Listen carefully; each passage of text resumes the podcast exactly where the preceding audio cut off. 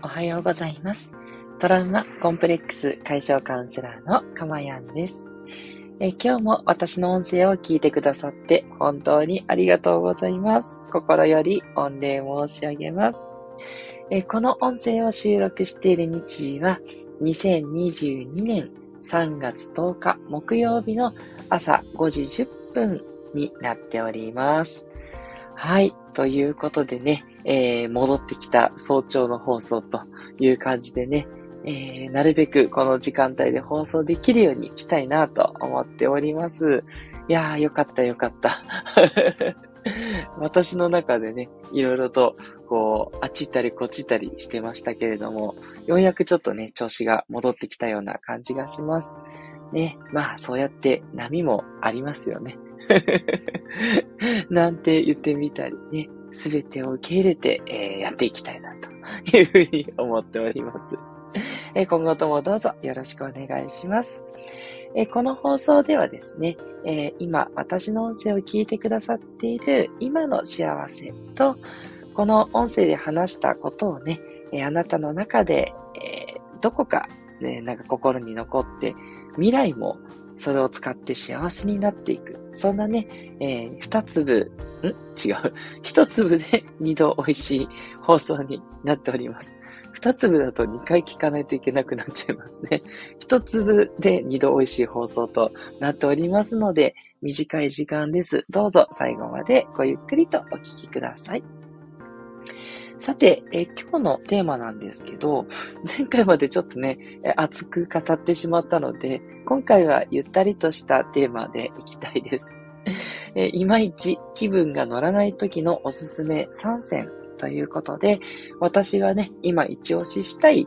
なんかこう、やってるんだけど、こう、ちょっと疲れちゃって、なんかもう、集中できないんだよね、とか、なんかこうやりたいんだけど、こうやる気出てこないんだよねっていう時におすすめしたい3つの、えー、方法をお伝えしたいと思っております。で、今回私がお伝えする、えっ、ー、と、方法の、えっ、ー、と、ポイントなんですけど、3つありまして、1つは誰でもいつでもできるっていうことをチョイスしました。そして2つ目は、当然私が実践しているもので、で、それで効果がね、高いなって思っているものをセレクトしています。えー、そして3つ目は、ハマってしまわないものですね。例えば、気分転換で、あの、スマホのゲームとかはすごく転換になっていいんですが、ただ、ゲーム、ハマっちゃいませんかね？どうですか？私ね、ゲームハマっちゃうんですよね。あと、TikTok ですね。TikTok 面白くてつい時間が経ってしまうんで、これもね、NG とさせていただきました。要は、気分が乗らない時に気分を変えたいだけであって、そこで、そこに時間を費やしちゃうのはちょっとね、きついんですよね。なるべく短時間でスパッて切り替えたいので、ハマってしまわないものをチョイスするようにしています。えそれでは、早速行ってみましょう。えー3つの方法なんですけれども、えー、一番簡単で、一番、うーん、なんだろうな、えー、やりやすい方法は、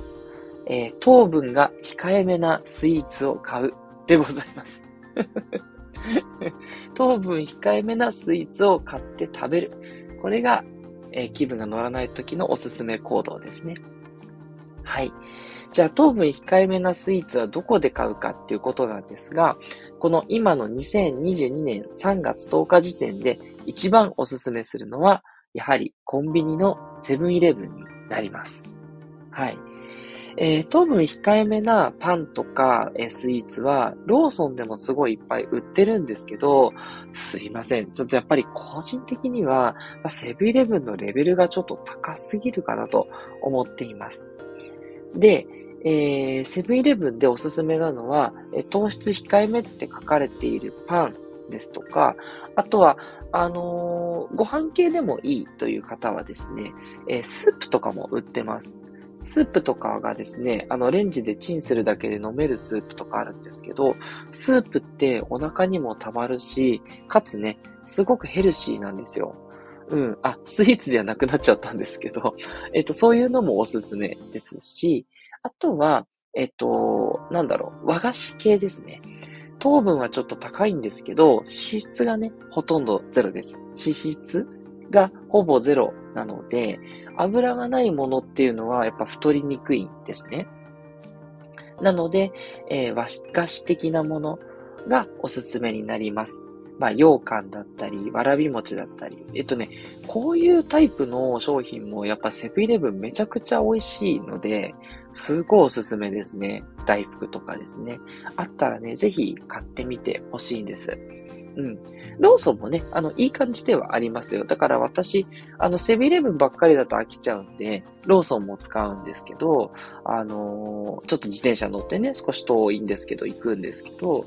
まあ、それでも、あの、メインはやっぱセブンイレブンかなと思ってて、うん、やっぱ未だに王者だなというふうに、現時点では思っています。ちょっとね、この放送を聞いてくださってる時点ではまた違うかもしれないんですが、はい。自分の、あの、おすすめのコンビニの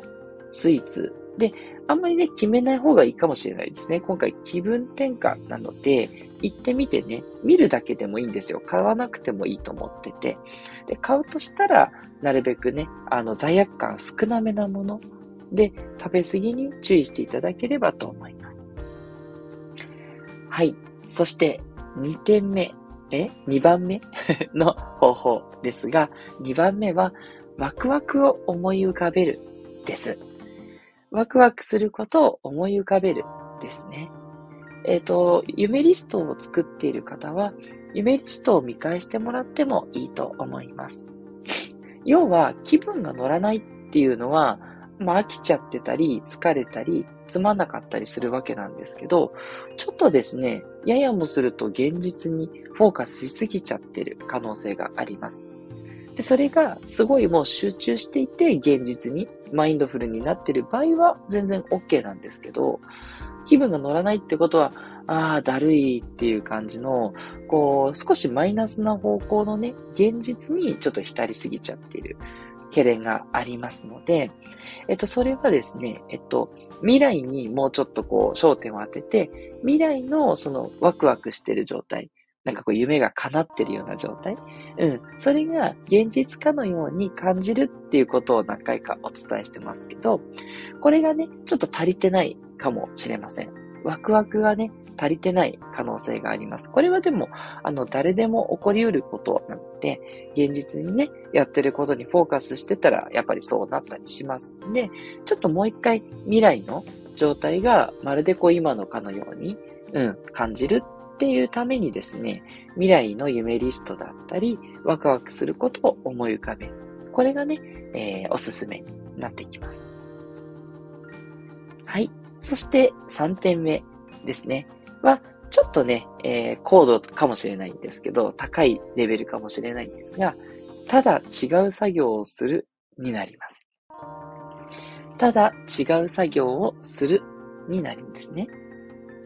つまりですね、気分が乗らないっていうのは、えっ、ー、と、すごい頭がね、実は疲れてるだけで、その疲れてるというのも、休まなきゃいけないんじゃなくって、ある何かの作業をしすぎちゃってる時に、やっぱり気分が乗らないんですね。そう、仕事ばっかりしてるとか、なんか同じ単純作業ね、家事とかの単純作業をずっとしてるとか、うん。やっぱね、同じ作業ばっかりすると人間って頭が飽きてきちゃうそうなんです。なので、短い時間でね、切り替えて違う作業をしていく。っていうことをやるだけで、実はね、気分が乗ってくることって結構あるんですよ。まあ、そうは言ってもね、いや、それができたらね、苦労しないよっていうね、いつもの話のパターンもあるので、まあ、1番目、2番目の方が、あの、転換しやすいかもしれないんですけど、この3番目の、ただ違う作業をするでいけちゃう場合は、これが一番いいです。時間の無駄がないですよね。1番、2番みたいに、あの、別のことをするっていう時間ではないので、まあ、引き続きタスクができるんでね。これね、できれば3番が結構おすすめで、私、あの、この3番をね、今結構実践してます。15分でこうタイマーをポーンって鳴らすようにして、15分経ったら、はい、違う作業っていう感じでやってます。集中してるときはいいんですけど、やっぱだんだん集中が切れてきてくるときってあるんで、まあ、そういうときはこの15分がポーンが聞こえたら、もう思い切って違うことやろうって言って、違うことやると、またね、結構ね、集中してやれたりするんですよね。だからノンストップでガンガンガンガンやるようにしています。ただ、一つのことをずっとやっちゃうと疲れるし、まあ、その切り替えてやるっていう作業も、それもずっとだとちょっとしんどいので、まあ、ちょっとスイーツ買いに行ったり、ワクワクを思い浮かべたり、あと今日はね、ちょっとあの、レベルが高いかもと思ってご紹介はしてないんですが、あの、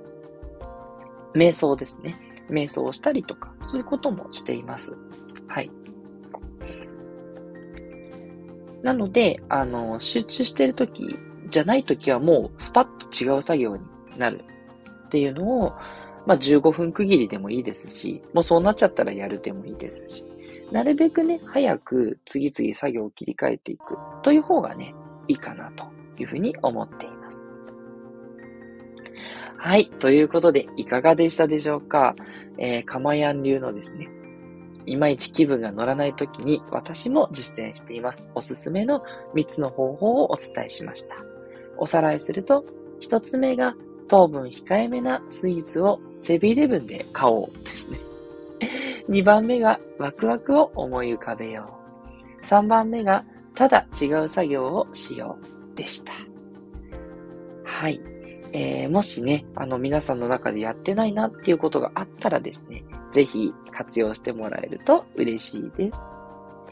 え今日の放送がちょっと役に立ったなっていう方はですね、ぜひいいねを押していただけるととても嬉しいです。またね、チャンネル登録していただくと更新があった時にご連絡が行くようになりますので、えー、できればですね、あの登録していただけたらとても嬉しいです。トラウマコンプレックス解消カウンセラーのかまやんでした。ではまたお会いしましょう。